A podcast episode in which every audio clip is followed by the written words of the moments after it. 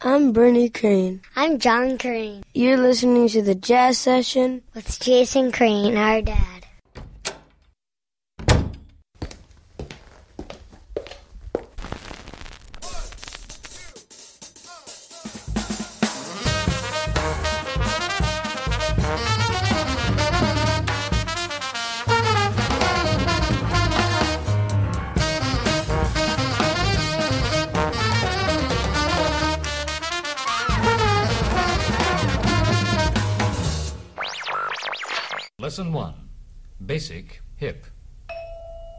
Welcome to the Jazz Session. I'm Michael Wright, the host of Bohemia After Dark on RobinHoodRadio.com, serving as this show's guest announcer. If you'd like to be a guest announcer, send an email to jason at thejazzsession.com. The Jazz Session is sponsored by Matt Rock, Murat Verdi, and Nicholas Payton. This is episode number 370. Thanks to the Respect Sextet for the theme music to the show. They're online at respectsextet.com. Thanks also to Dave Vrabel for the show's logo. He's online at twitter.com slash Dave Vrabel, V-R-A-B-E-L. All About Jazz has a widget that will display the latest episode of the show on your website.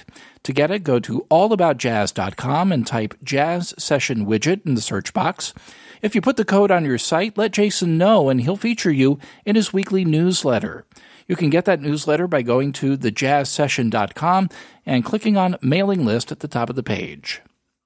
If you like what you hear, please join the show. You can do that for as little as $10 a month at thejazzsession.com slash join.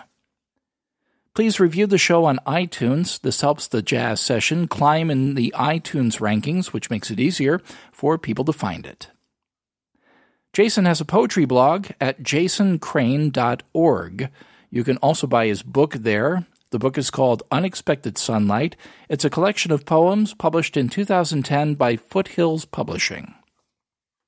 Today's guest is pianist and composer George Colligan. Here's some music from George, followed by his conversation with Jason.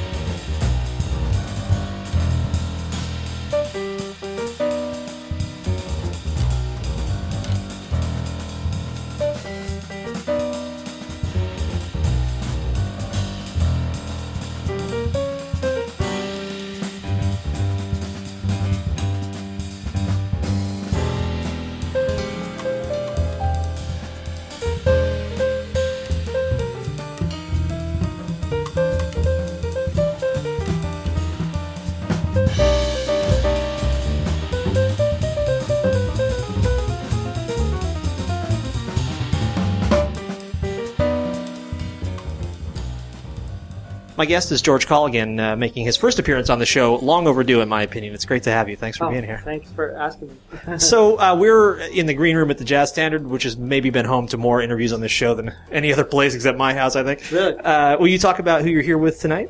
Okay, uh, I'm here as a leader. Uh, I've been here, you know, uh, not as much as I would have liked, but over the years I've been here as a sideman a number of times, and I've been here uh, as a leader. This will be my third time. Um, and uh, so I'm bringing uh, kind of a different kind of project, and I think it's a kind of an all-star lineup. For, well, I'll just say first we have Lonnie Plaxico on bass. um, who we used to work together with Cassandra Wilson and Robin Eubanks, a number of other things. On drums is Clarence Penn, and you know we've also worked in a bunch of different projects together. Um, Jaleel Shaw is the alto saxophonist, and uh, he's kind of a special guest. And uh, he, I, I've been hiring him a lot over the years, and, and we've also worked with a, a whole bunch of different projects. Um, Mingus Band, I think that's where we met. Uh, we also have a vocalist. Uh, her name is Debbie Deane, and she's probably known more uh, for some of her pop material. Um, she did a record for uh, Ravi Coltrane's label, the RKM label, and uh, you know, but I uh, she was actually a last minute substitute for a tour I did in Japan. Um, I did uh, two tours with a vocalist, and that wasn't really working out so well. And so then I tried to just I, I, decided to try somebody else.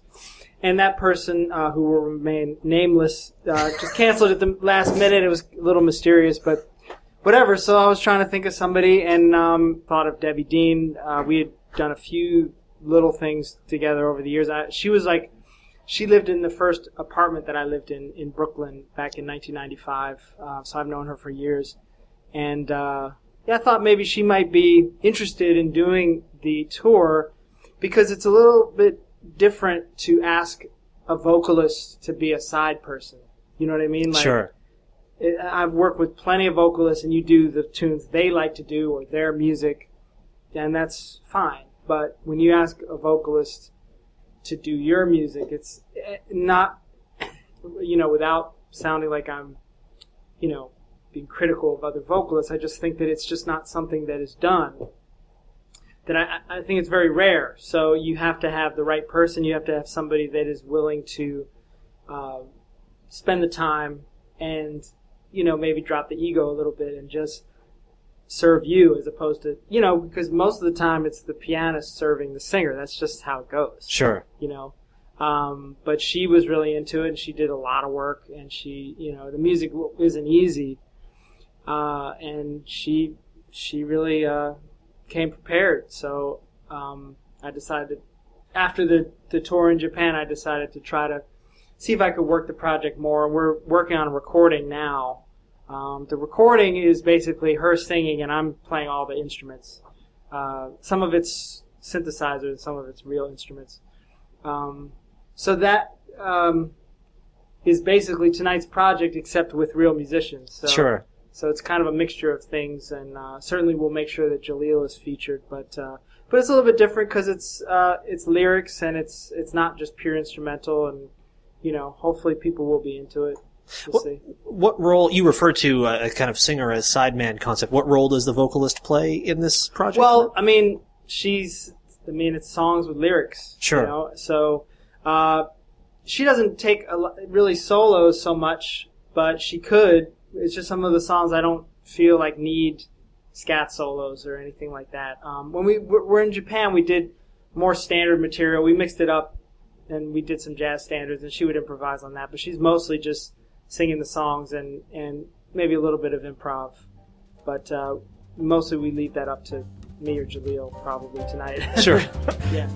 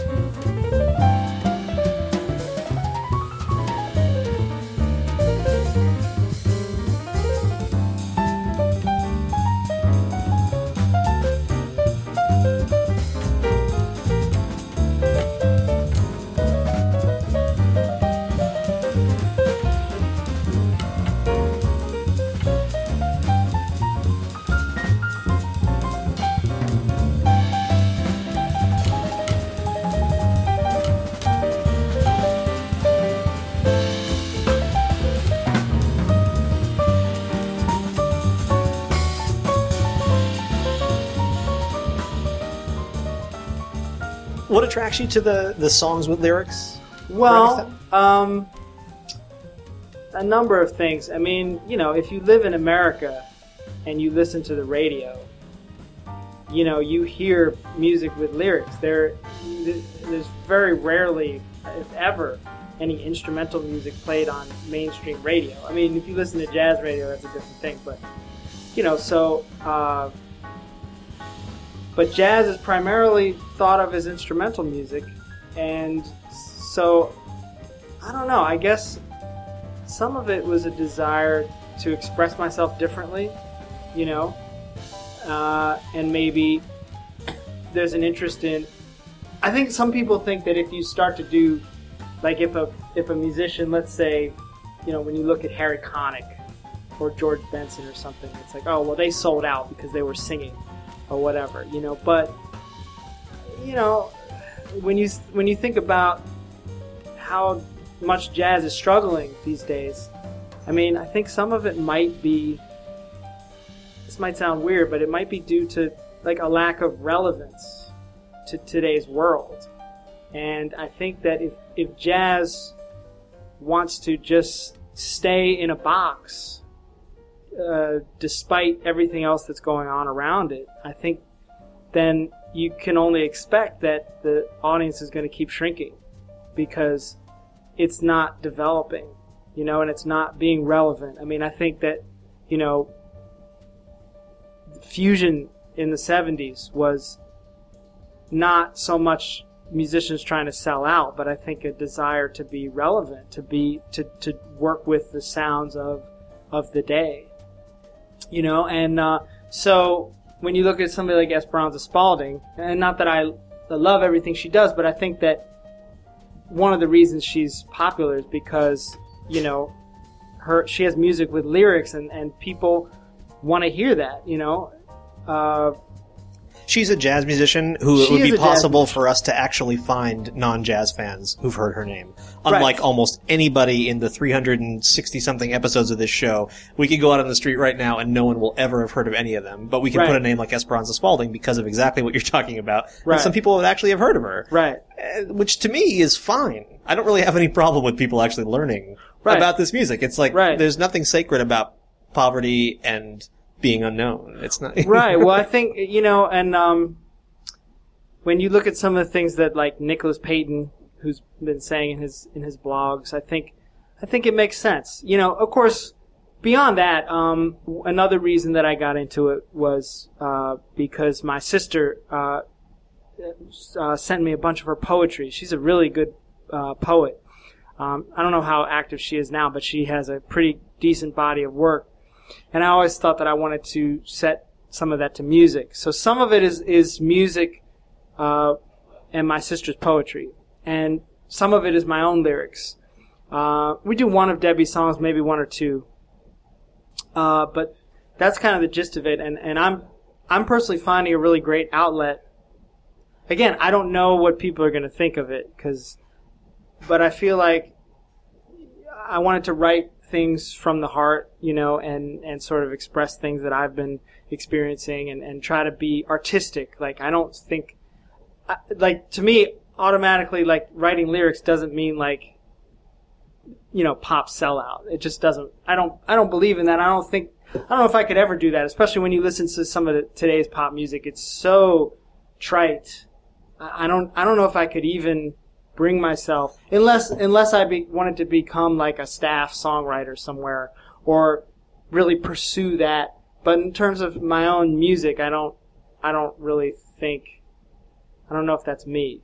But I do feel like it's great to express yourself through lyrics, you know, and uh, it's been very satisfying. I think you know I'd, I'd like to keep doing it if possible. One of the ways it came about was because uh, I lived in Winnipeg for two years. Um, pretty much just the school term. I was teaching at University of Manitoba, and uh, you know it was again without trying to disparage the entire city of Winnipeg, because there was you know I had some good experiences there, but uh, you know it's kind of tough, and it's it's you know if you've lived in New York for many years, it can be a really serious uh, adjustment. So. Um, so my wife and, and my, my son was born at that time. Uh, they were mostly trying to stay in New York for as long as they could because they uh, we stayed the summers here and any winter break, basically any moment that we could not be in Winnipeg, we were we were here. So, um, so this was like no uh, fall term of 2010, and uh, so I was in Winnipeg by myself. So without I don't know if you have kids, but I do. yeah, so you know, just when when especially when you have a newborn, you know, you you have a lot of responsibility. So I was without wife, without son. I was like I was like, wow, I have tons of free time. this is amazing. So so I said, well, I'm going to sit down and write some things and really use the time to my advantage. And plus it's so cold. I mean from October it's freezing. So snow, you, you can't go you can't really go out. So, and then another thing that happened was there's a local venue called Aqua Books. And the guy who runs Aqua Books asked me if I wanted to be songwriter in residence for two months. And I said, well, you know, I don't really think of myself as a songwriter. I'm a composer, but, you know, and he said, well, do you want to do it or not? And I said, I'll do it. So I said, well, this would be even more of a good opportunity.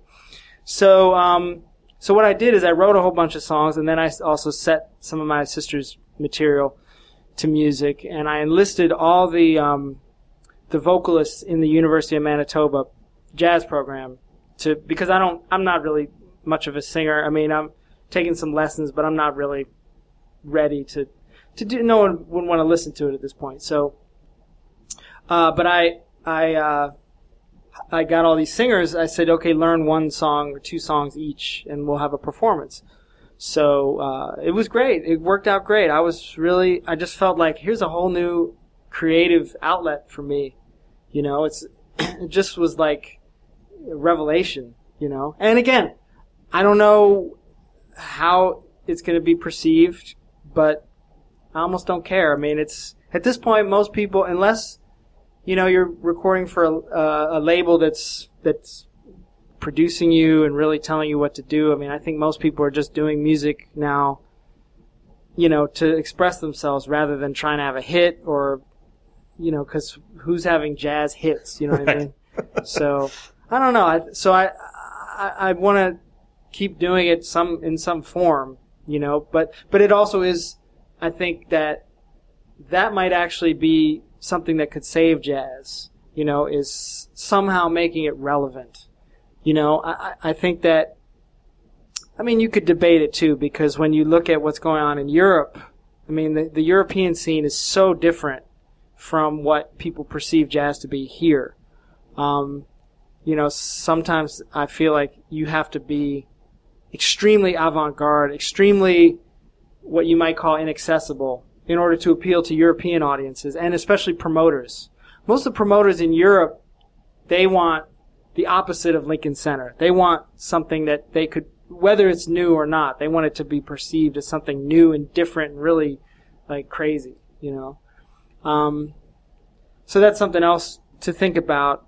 Um, but I think just overall, I think that, you know, this could be a way to reinvigorate the interest, you know. I mean, I'm not, you know, trying to say that I'm not a spokesperson for Esperanza Spalding, but I do think that that is a good thing, you know, regardless of whether you think her music is the greatest or whatever. I think that her rise is hopefully will help. You know, do what do you think? Yeah, and I mean, a lot of people have been talking about that in regards to Robert Glasper recently too, Sure. who uh, you know made it on Letterman, and you know, there's if his if his stuff didn't have uh, you know lyrics and people out front with voices, there's no you know you, you just don't make it on Letterman Right. it, from this community otherwise. Right, right. Um, yeah, and again, I mean, I'm I'm definitely not a purist, and I'm a huge fan of pop music and hip hop, and so I'm. I- I guess I tend to the the difficulty I have is more with people's insistence on having to label everything than it is with whatever particular music is being made by a particular person. It's it's kind of that that idea that well we know you for doing this and so once you do this I mean you're a guy who's talking about writing music with lyrics and at the same time you know you're touring with Jack DeJohnette I mean kind of one of the established masters you know giants of this music Right. and I feel like once someone gets in that kind of place where, oh, okay, so that's what you do, then once you start doing something else, that seems to be when the firestorm starts. Right, right. As opposed to if, if you, George Colligan, Colligan, just came out of nowhere writing music with lyrics, people would say, oh, well, that's what he does. right, right, It- right. It, seems to be more like this kind of jumping genres or, you know, finding other paths to go down that causes people to become uncomfortable or angry, you know, oh, and then the word sellout gets thrown around, which I really dislike.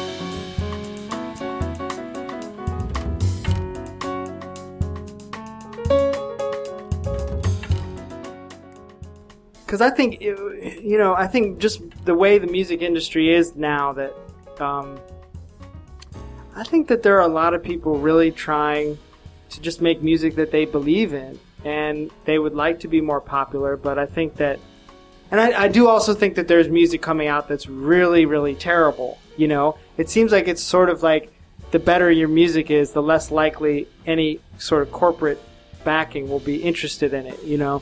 It seems that way but you know, some groups are able to make it just on the underground, you know, and they find their niche, you know.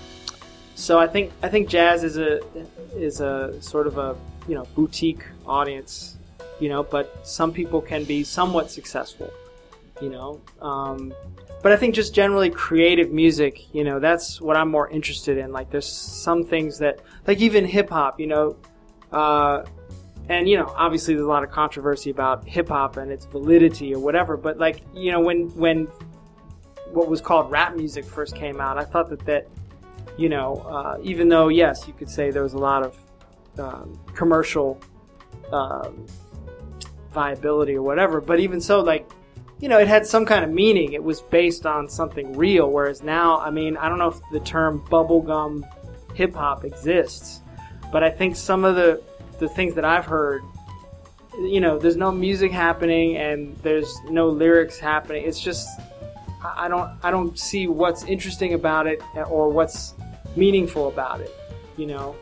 And I just wonder, well, how did this get out here? You know, and it's like, well, obviously somebody paid to have this. You know, it seems like you can just basically buy your way into the industry. Like if you start with a lot of money from somewhere, that's how you get out there. So and but there's so many people without that backing that are making great music. How is it going to be heard?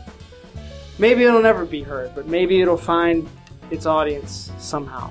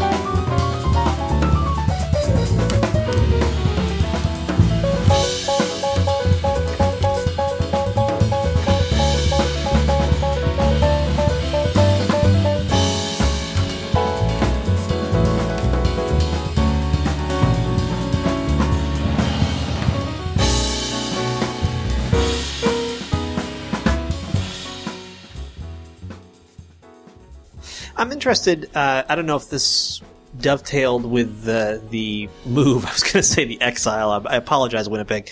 The move to Winnipeg. Um, but you also started a blog that I uh, read every time you post called Jazz Truth. That is very no holds barred and very honest about what you think about the music and the bus- business of the music too, not just the music itself. Um, so I guess I'm I'm interested. Did that did that also come out of this idea of needing to uh, needing to kind of make some sound and to express yourself when you were outside of New York City, and and how has it grown for you? How has it Well, progressed? it's interesting. I started that blog. Um, you know, it's really ironic about that blog. Is like my wife. Uh, her name is Kerry Politzer. She's a great uh, pianist. She's also a singer songwriter, and I have to say I was inspired by her music as well because she just she had never really written lyrics either, and or she maybe a couple times she'd written lyrics. Um, but one day she just said, oh, "Okay, I'm going to do singer songwriter stuff," and she took a class. And then all of a sudden, she had like a whole body of music. She did a record, and that that was inspiring to me. Um, and also listening to Debbie Deane's music, you know, her two albums. I, always liked her music, you know. Um, but my wife was a somewhat uh, known food blogger for many years. She had a, a blog called um, Sally. What was it called? Sally Vate's New York Food Page, and um, you know she she had been she loves to go to fancy restaurants. So like you know, or, or just find like sort of interesting places, and she's pretty knowledgeable. You know, so she was you know pretty good at. She had a following as this blogger, you know, and and. Uh, but you know, it's hard to get your you know keep it going, and she had sort of stopped doing it ever since our son was born. So, um, but it was uh, August of 2010. I think it was 2010. Yeah, where I said I'm going to start this blog, you know. And I was like, "Well, how do you do it? I have no idea." She was like, "Well, go to Blogger and do do this." Blah, blah, blah, blah, blah. And I did, and I did maybe a handful of posts, and then somehow it got picked up by um, NPR. It got listed on the NPR Blog Supreme. Mhm. And all of a sudden, I was getting all these hits, and my wife was really mad. She was like, "Oh, you've been blogging for a matter of days, and already you're getting like hundreds of hits. This isn't right, you know." So I just figured, well, I should try to keep it going. And it's difficult because obviously you don't. I mean, I haven't really figured out how to make any money from it, um, but I enjoy doing it, and I feel like it. Um,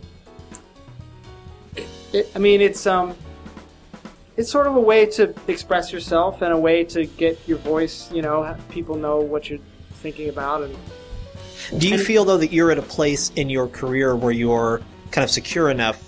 That, I mean, and I mean literally like secure enough job wise that you can be honest about how you feel about things without worrying about. That's a good question. Most of the time I do. There are times when I think about posting something and then my wife will say you shouldn't you shouldn't do that or whatever. I mean, and and you know, once you enter the the in, you know, the world of the internet and and and then the fact that people can respond and you, you're not going to please everybody. You know, a lot of you're going to you're going to piss people off for sure. It just it's just the way it is. You know, you could think that you're posting something that everyone agrees on. You're going to have dissent. So, like for example, this uh, this whole brouhaha about Nicholas Payton that I had 137 comments, and it just my whole page was like hijacked by you know a bunch of people going back and forth about this, and and that was great to have the traffic. But then after that, you know, then when you post something mundane, then no one comments. You're kind of like, uh oh, like maybe I should keep. Yeah, like some people think you should be controversial. Right. You, You can know? see why talk radio became what it is because the only way to keep people interested is to constantly be pushing their buttons. Right. Which may not always be what you want to do, but Right. you feel almost like you're compelled to do it. Right. Well, I mean, I do like to speak my mind, and but I, I feel like I do, want to do it in a mature way. And if someone can prove me wrong, if someone wants to present another argument, I'm willing to listen to it. As long as long, I, I basically say, look, you can post, you can comment, you can disagree with me, as long as you don't call me names, which surprisingly happens pretty quickly. Like.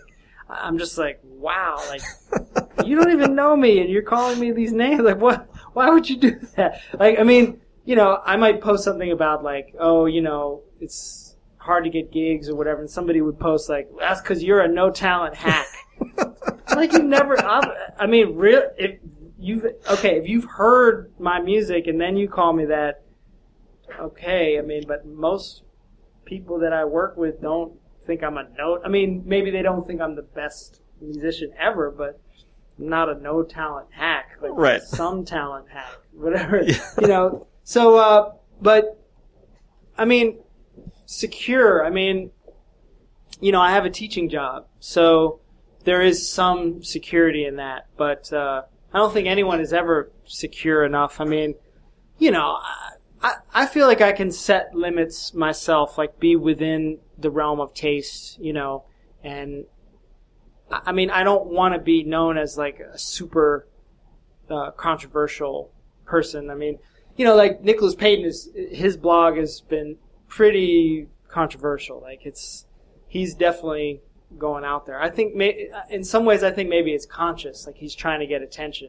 You know, you could make the case that you like how do you how do you break through in today's world? You know what I mean? There's so many uh, distractions. There's so there's there's so much oversaturation. Like how do you break through? Like like for example, uh, and obviously I don't think any jazz musician would ever do this, but like you know when you hear about people that have a sex tape, you know what I mean? All of a sudden they're in the news, you know, and like that is that what you have to do to get like you have to just have the most ridiculous thing happen to you or do the most ridiculous thing just to get known you know i don't know so that's one of the problems with jazz is that you know a lot of jazz musicians i mean contrary to history obviously we had some pretty uh, We had colorful characters. colorful in our day. characters Yeah. sure sure but nowadays it seems like most jazz musicians are pretty straight laced so uh, So basically, your message is bring back the heroin. That's the George.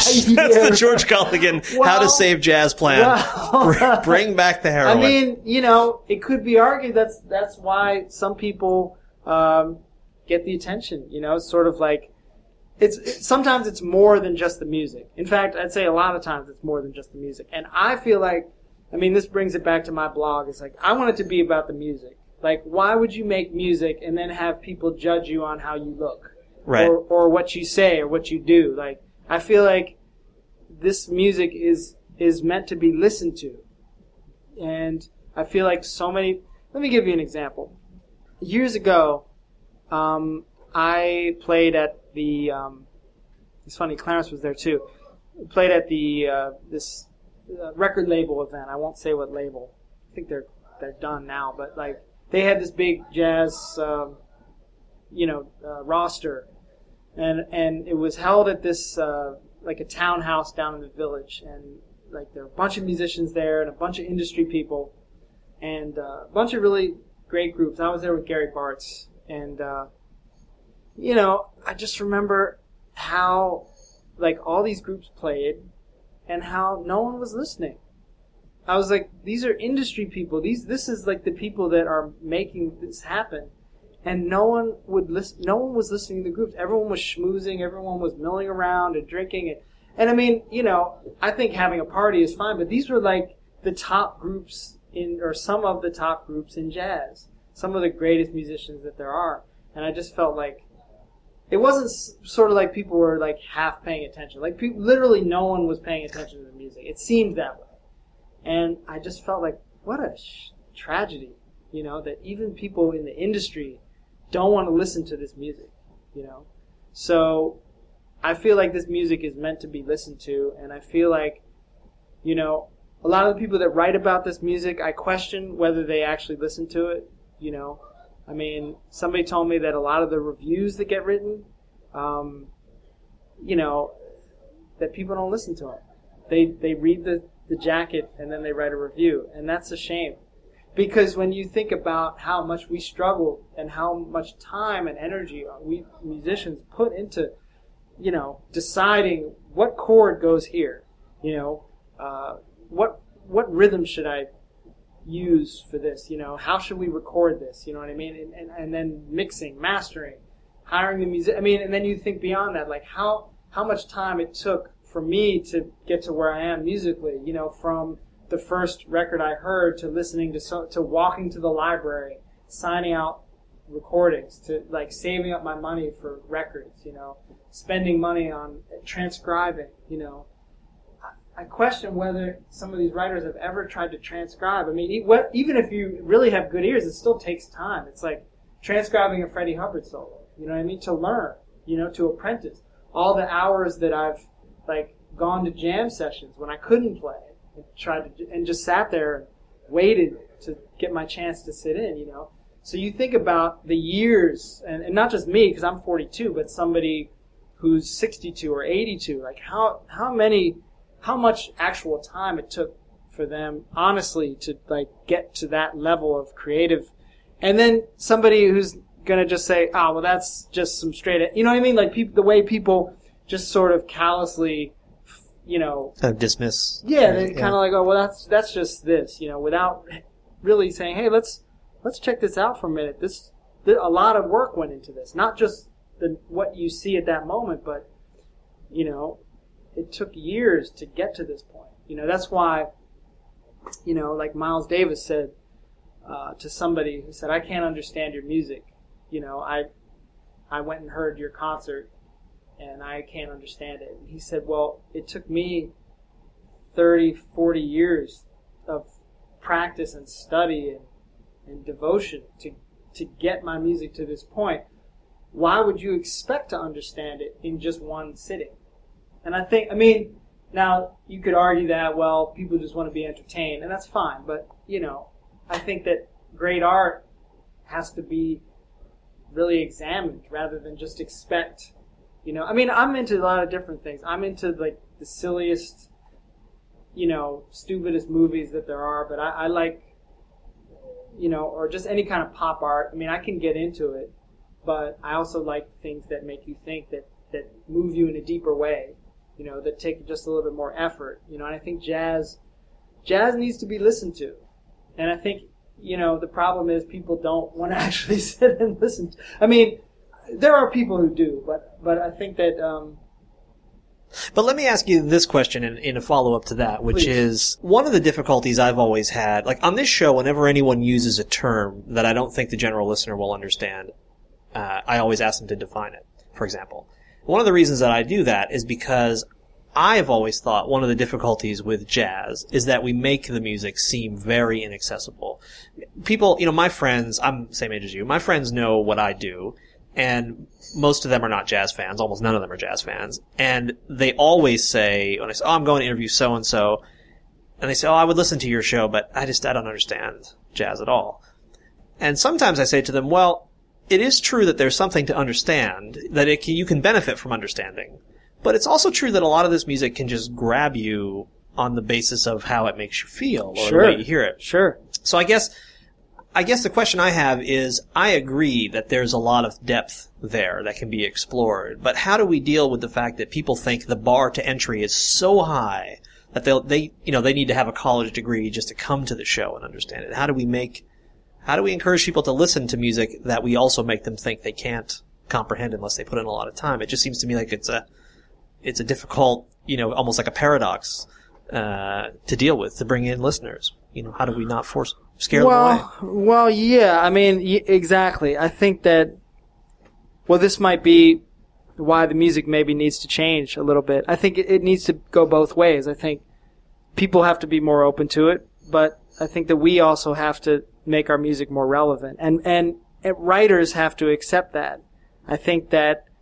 Uh, You mean writers of music or reviewers? reviewers, Reviewers. and people that write about the music, I think that they should be more open to new developments. Um, I mean, for example, I respect the Lincoln Center ideal, but I think that's hurt the music a lot because it's sort of like here's the history. And it's interesting because I mean, Wynton Marsalis is is very much into education, but I think it's such a narrow view you know, in, in a way, he's very much like, you know, the college professor. And I say that ironically as a college professor, but like, you know, it's sort of like, well, this is, this is, you know, it's like your father or something. Eat your spinach. It's good for you, you know, and in, as opposed to like trying to figure out a new way to prepare the spinach so that you'll eat it, you know, but just yelling at you saying like, eat it. It's good for you, you know?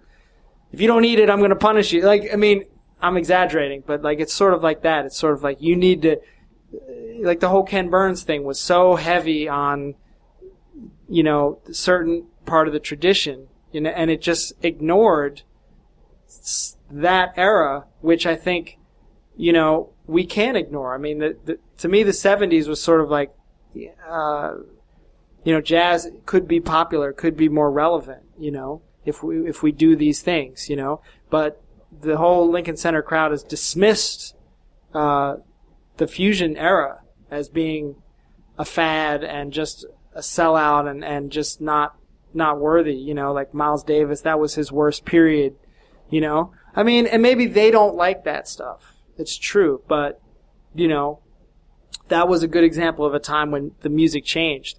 And then you have uh, here's something interesting when you look at uh, Nicholas or um, Christian McBride. Christian McBride had a great fusion band, and I think he stopped doing it. I mean, I haven't talked to him about it, but I think he stopped doing it just because, you know, the venues he was playing in weren't interested in that stuff, and like the people that he was. It's funny when you talk about like you get known for doing this, and then you try to do this, and people don't.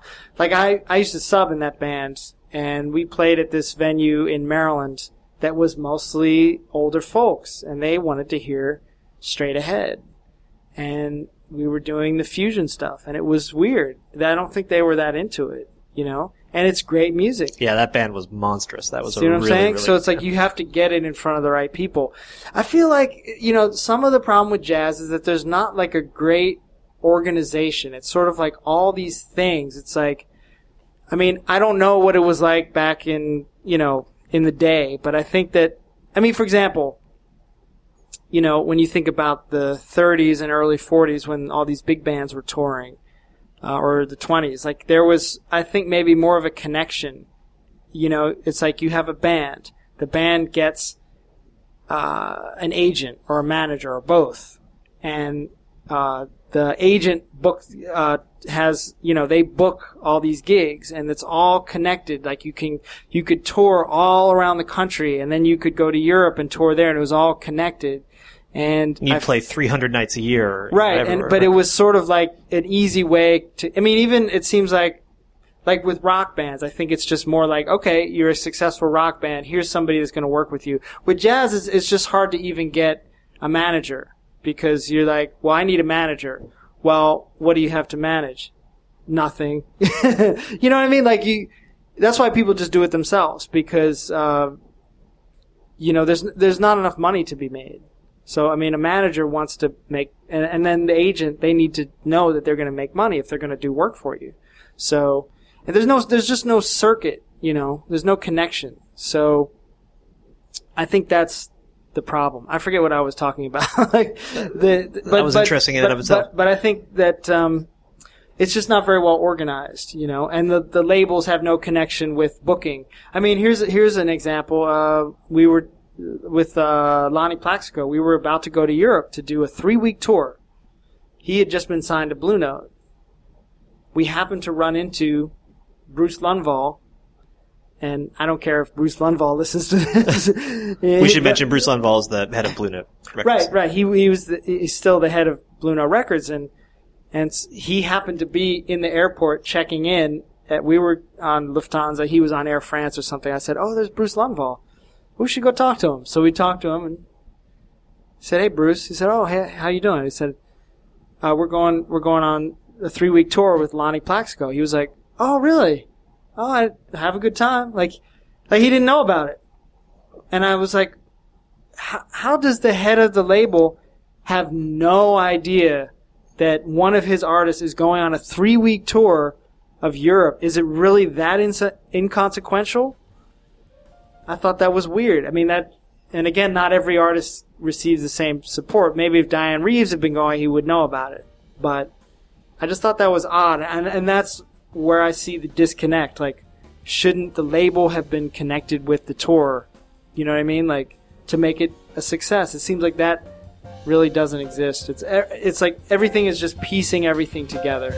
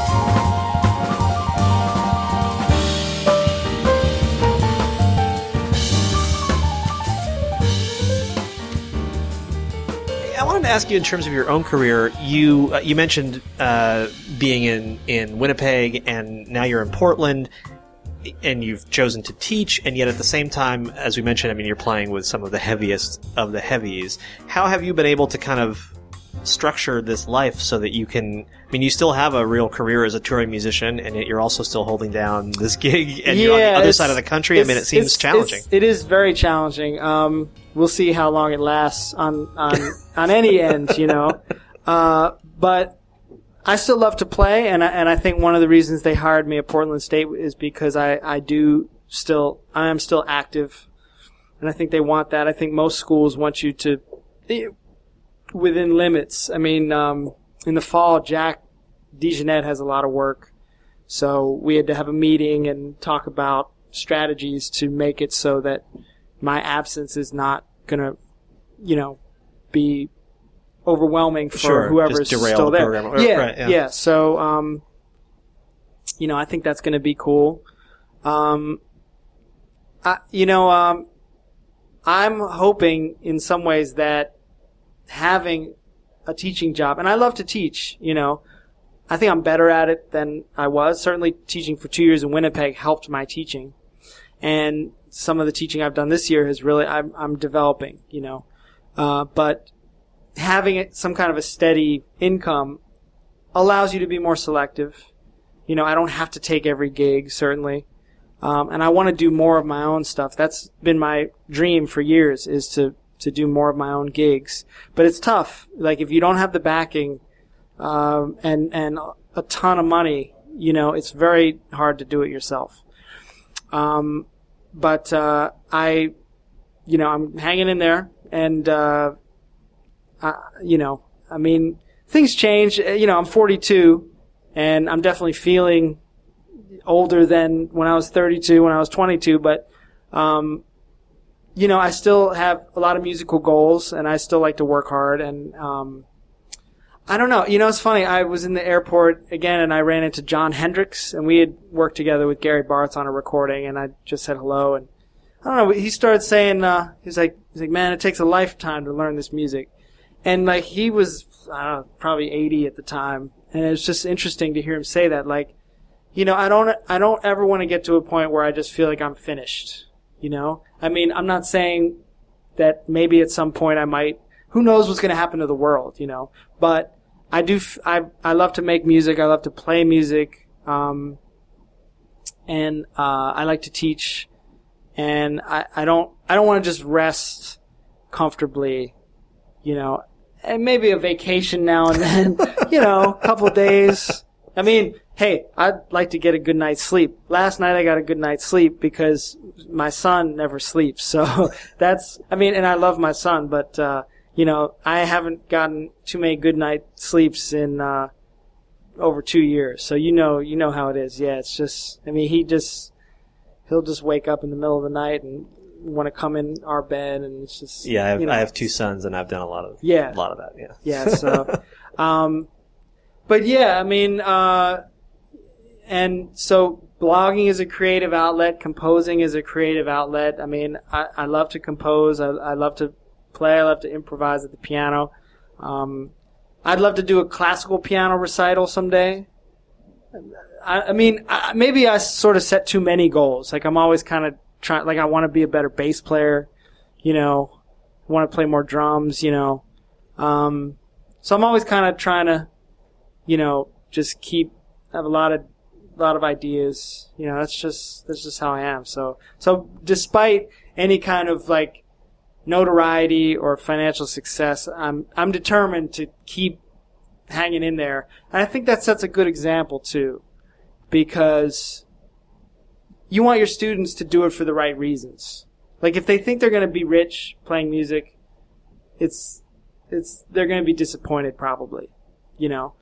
But if you say, look, you know, this is something that you can spend your life doing that's worthwhile and will will reward you in other ways besides money, you know. I mean, hey, get a day job and and still do your music, even if you do it as a hobby. But as long as you do it for the right reasons, and if you feel like, okay, well, I have to work during the day, but but to support my family or whatever, but I can still play on the weekends and I can play a few nights a week or whatever, you know. That's I think that's as good as you know. Um, that might be better than you know thinking, well, I'm going to be a famous musician and I'm going to get a bunch of I'm going to play every night and I'm going to tour. And when it doesn't happen, then it's like, well, now what do you do? you know what I mean? Or if you, or if they never get to be good enough, you know, or if they never move to New York, whatever. It's, it's, it's kind of deep as, a, as a teacher, you know, like, cause I'm around students that, um, I think expect or imagine that they're going to be professional musicians. I don't know. I feel like I want to be honest with them and say, look, you know, it's tough. But, you know, a life in music on any level can be rewarding, you know. I have a friend out in Portland, he has a day job, but he, you know, spends, you know, some of the money he makes on promoting his band, you know, and he does gigs and he's happy doing that. And I, I think that's as good as, you know, I mean, now you have to have another skill, I guess, Right. you know. So I don't, I don't fault anybody that does that. I don't think that's selling out. I think that's just, hey, you don't want to, you know, live in a studio apartment your whole life and eat ramen noodles, you know, especially when you start having kids. Then it's a whole, you're, as you know, it's a whole different thing when you have kids because you can't, you can't live like a, a college teenager, you know what I mean? When you have kids, you just can't, it can't be done, you know? I mean, I suppose you could, but it's, you know, it's not, I don't think it's fair to, you know, like, I mean, let's just say that I decided not to teach and just, I'm saying, okay, I'm not going to teach because I don't want to teach. And I said, and I'm only going to do the gigs I want to do, you know? That's not fair. That's not fair to him. I mean, I can't, I can't survive that way at this, at this juncture. Sure. Maybe in five years, maybe in ten years, maybe in 20 years, you know, but for now, I have to be realistic, you know? Especially in this country, you need health insurance. Right. you know, that's, that's the thing. So, so we'll see. I don't know where I'm going to end up, but right now I like Portland. My wife likes Portland. My son likes Portland, and um, and uh, I'm getting to do a lot, and I'm very thankful for that. So That's great. yeah, My guest is George Colligan. Uh, it's such a pleasure to talk to you. And uh, folks Likewise. should check the show notes to this show, and they'll find your website and blog. And uh, really, thank you for coming on the show, man. thank you. All right.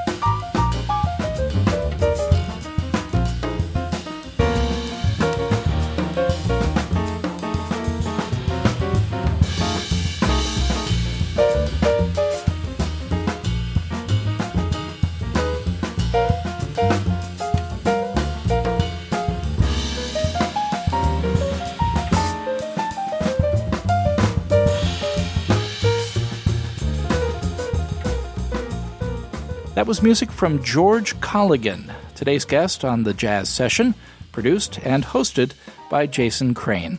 I'm Michael Wright, the host of Bohemia After Dark on RobinHoodRadio.com, serving as this show's guest announcer. The show is sponsored by Matt Rock, Murat Verdi, and Nicholas Payton. You know, technology is a wonderful thing, and if it wasn't for Twitter, I probably would not be doing this. So thank you, Twitter.com. Uh, you can follow Jason at Jason D. Crane. I'm at Mike Wright 101 for the record. You really do make a difference, so get out and support live jazz whenever and wherever you can, and come back next time for another conversation about jazz on the Jazz Session.